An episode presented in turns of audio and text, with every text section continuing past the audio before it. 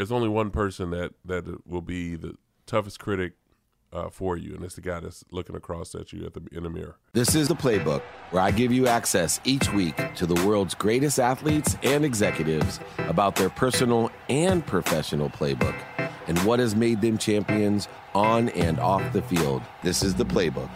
I have actually one of my other heroes. He doesn't know it. Donovan McNabb, unbelievable quarterback, Pro Bowler, Syracuse superstar. But the list will go on. But we're not here to talk about your football accolades. I I'm- thought you were going to keep going. Oh, I will. I can read I them off. to- I was about to say, all right. yeah. Yeah. You know, I, one of the things I love about Donovan is, you know, Warren Moon is my business partner. Mm-hmm. And when we first met, you leaned over and you said, Warren's my hero. I'm like, me too. what was it that you looked up to in Warren Moon?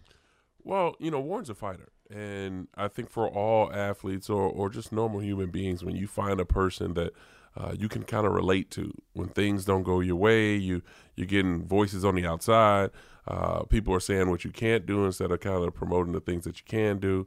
Uh, and, and from Warren's story uh, and for where he ended up and, and the things that he was able to do, uh, being African American, uh, a guy who can play the position, who was smarter than they gave him credit for, very successful everywhere he ended up, um, and he's a winner. And that was something I see myself in, and he was kind of the bar for me. And for a guy that that I truly looked up to, he reached out a hand to me and and just gave me advice when I needed it. Always would call and check on me. Um, you know, we kind of threw some things off of each other, and for him to be rewarded uh, to be in the Hall of Fame was well deserved, uh, and that gave light to every other player uh, of the African American descent to play the position that you have a chance. And and for Warren and to see how successful he is off of the field now, it's something that we all continue to follow. You know, it's great because I see Warren and my, one of our goals was that as your career went, you were known as a black quarterback. Right. Right. They actually, it was part of the title. Yeah. And we would say, gosh, you know, our goal someday is these quarterbacks will just be known as tall, strong, stupid, you know, Exactly. whatever, you know, Exactly. drug addict, whatever Yeah. the guy is. Mm-hmm. But why does color have to matter? And you were really, you know, you had Marlin Briscoe, then Warren Moon, mm-hmm. right? Doug. Yes. But you, you there were someone that so many kids also, you held a great responsibility because if kids can't see it, Right. most of them can't believe it. What made Warren extraordinary and you extraordinary, there wasn't much to look at Mm-hmm. to say, oh, I can do that. You know, you had very few people to look up to. Now, everybody can do it. Right. It's like the four minute mile. Once it's broken, you know, everybody starts running a four minute mile.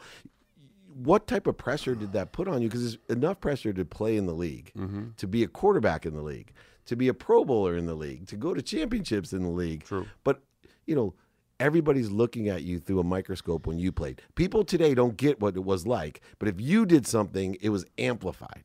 Well, you know what's funny? Uh, you know, my path and my journey was a little bit different than Randall and Warren and and I Doug forgot and right. And, and those guys, I would say, lit the torch for us, and they lit the torch and they they passed the torch on, and I felt like I reached my hand out and I grabbed it because.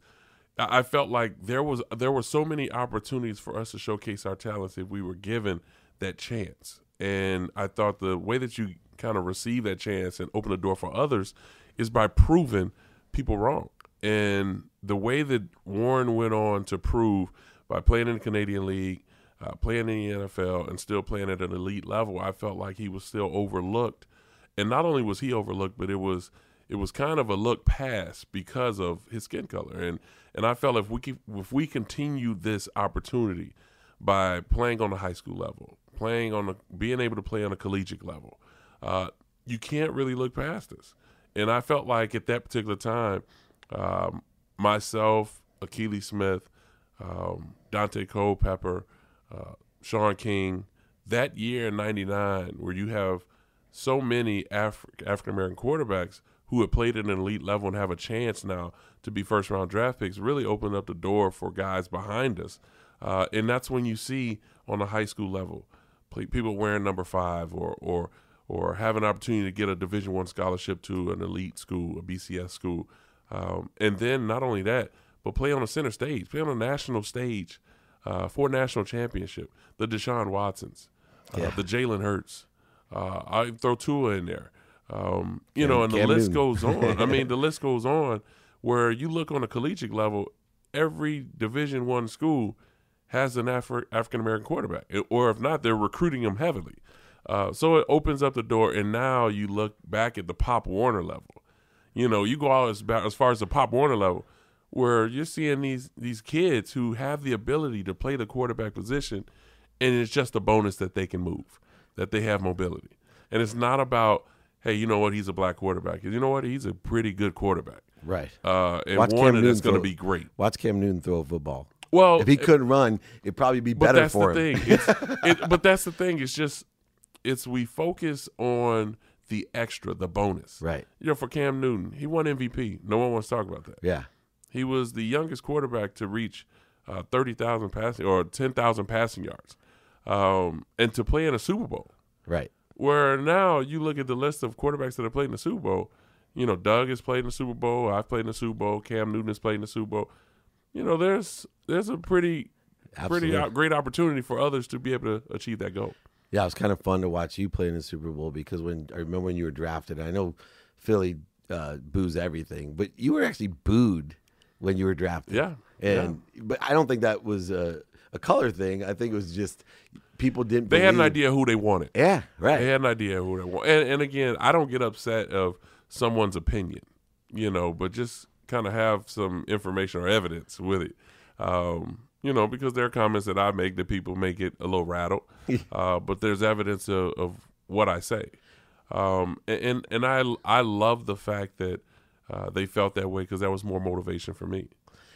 you know, and, and you're an extraordinary person off the field. Right. So you have the, uh, you know, the Donovan McNabb fun Mm-hmm. with diabetes, but also, you know, people look at athletes and just think, oh, well, they can be an announcer, they they could be a broadcaster. I know that's not true. Akbar is one of my good friends, and he had a, two years on the sideline for free with the Chargers because, you know, as his agent, who's my friend, said, he he just doesn't get it, Dave. He was horrible, and he worked at it. Yeah. But you are extraordinary. You know, uh, guys. I, I even like uh, what's his name from Dallas that came on now, the ex quarterback. He's To- Tony Romo. yeah, Romo's great, right? You're like Romo. Your insight, you can't replace that when you're on TV. Someone that is actually sat in the pocket and you see things so much differently. Um, but there's a bunch of naysayers out there always. Of course. right? Of course. How do you teach people? And I think you know, this is a great entrepreneurial question to separate themselves not only from the bad opinion, but I also see athletes get caught into the good opinions. Right? They start believing. They start believing in everything yeah, they hear. how do you separate yourself from all those opinions? there's only one person that that will be the toughest critic uh, for you, and it's the guy that's looking across at you at the in the mirror. Um, you have to understand who you are as a person.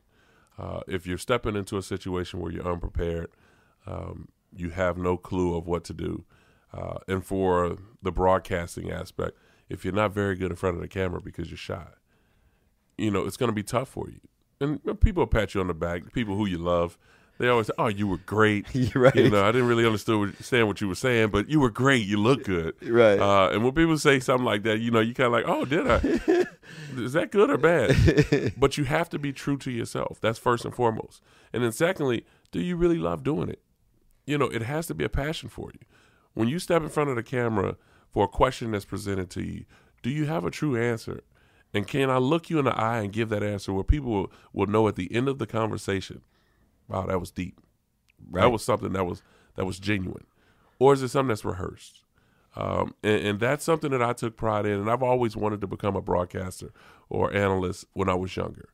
My goal around eight or nine was to be a sports broadcaster, and that's why I went to Syracuse University because they were in the top three as far as sports broadca- broadcasting was concerned. And so, you know, people look at the football aspect of it. I planned for life after football uh, at a young age. Yeah. And football was just an opportunity for me to get on center stage and showcase my talents from an athletic standpoint. But you always have to have a game plan when things happen or you decide to walk away. Uh, and broadcasting was my was my next step.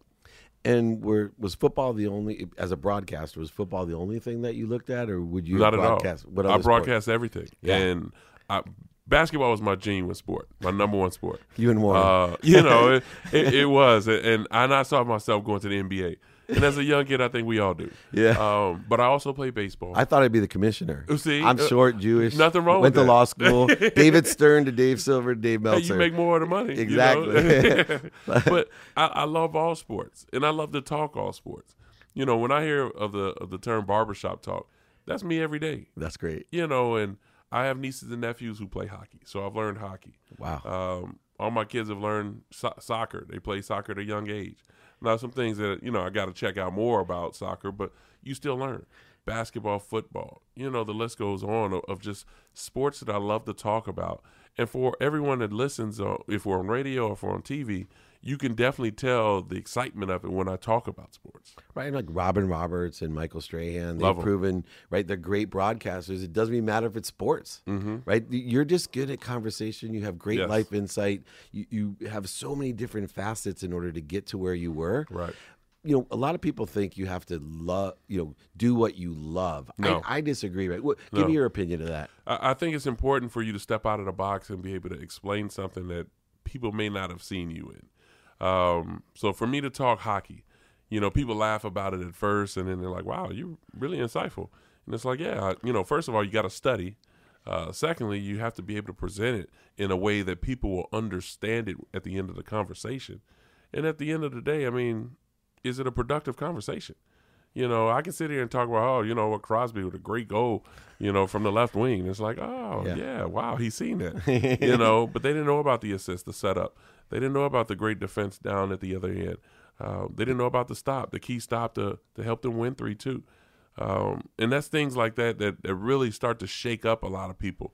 Or for basketball, for a sense, you know, people talk about the great art now of people shooting from the logo. Well, there are two two key players who can do that at a forty percent or better clip, and that's Dame Lillard or, or Steph Curry. You know, and it's not about the three; it's about can you shoot the two consistently. You know, talk about Kevin Or Durant 81 getting free spot. throws or Yeah. 81 three free throws. Well, does that's that what I'm right? saying. Yeah. You know, or if Steph Curry's shooting sixty percent from the field uh, inside the three point lane, no one talks about that. You know, so I, I just think for everyone that may kind of be around me or I talk to or interviews or whatever, that's something I like to go in depth with because now I'm really giving you the insight instead of you just coming in with the mindset like I'm going to just kind of be plain Jane or Captain Obvious. One of the other things that you do really well, you know, as I've watched you, is the emotional aspect of the announcing side, where, you know, no matter what sport you play, Right. you see things on the bench. Right, you see the coach how, and you can talk about being one point down with so many seconds. Like Right. these, it's called situational knowledge that you have so much of. I love how you draw. You could be talking about hockey, and it could be really close, and you could give an analogy of a game at Syracuse Right. or a game, you know, with the Eagles or, or Minnesota, wherever you were, and it's really interesting, right? Instead of just reporting what you see. Well, you know, I think it's important that you kind of take it back to your experience. When you're watching something and you're in a tough situation, you know what? Back back in high school, my coach would always tell me, continue to stay positive because the other people around you will kind of feed off of your energy. And that's when you reflect back to the actual game and say, you know what? This offensive tackle's fired up in the huddle. He's really picking up and exuding the energy in that huddle where now this may be a big play on third and short. And all of a sudden they get a, a long run from the running back. And the first person that's out there getting excited is that tackle that you talked about. Or, or whatever it may be in different scenarios. I think it's important that you reflect back on it and then be able to get back to the, the task at hand. Too many times announcers want to reflect a little bit too much on their past and they continue to reflect back on their past. Right, right. Where you're just like, okay, um, I don't think I was born at that time. Short story long, Yeah, right? but I mean, it's just the excitement of it all. It's just you have to be able to provide energy for your listeners, for your viewers, to get a better understanding of what it is that you're looking at, and then break it down in that way. And you've practiced so much. I mean, you're so articulate, and you. people think that it's, you know, a, a born trait. I, it's a developed state. I mean, I had to work myself, even though all the schooling, everything I've done, it's it. You know, go back and listen to the first podcast that I did. I'm sitting there going, did I actually, you know, keep saying that exact same thing in the Right. same way? Um, for you, what was the most difficult thing in transitioning from playing into the booth? I, w- I would say more of understanding your listeners. Um, it's a little different than talking in a, in a locker room, talking, sitting around in the cafeteria, being in a meeting room, uh, than reaching out to the masses.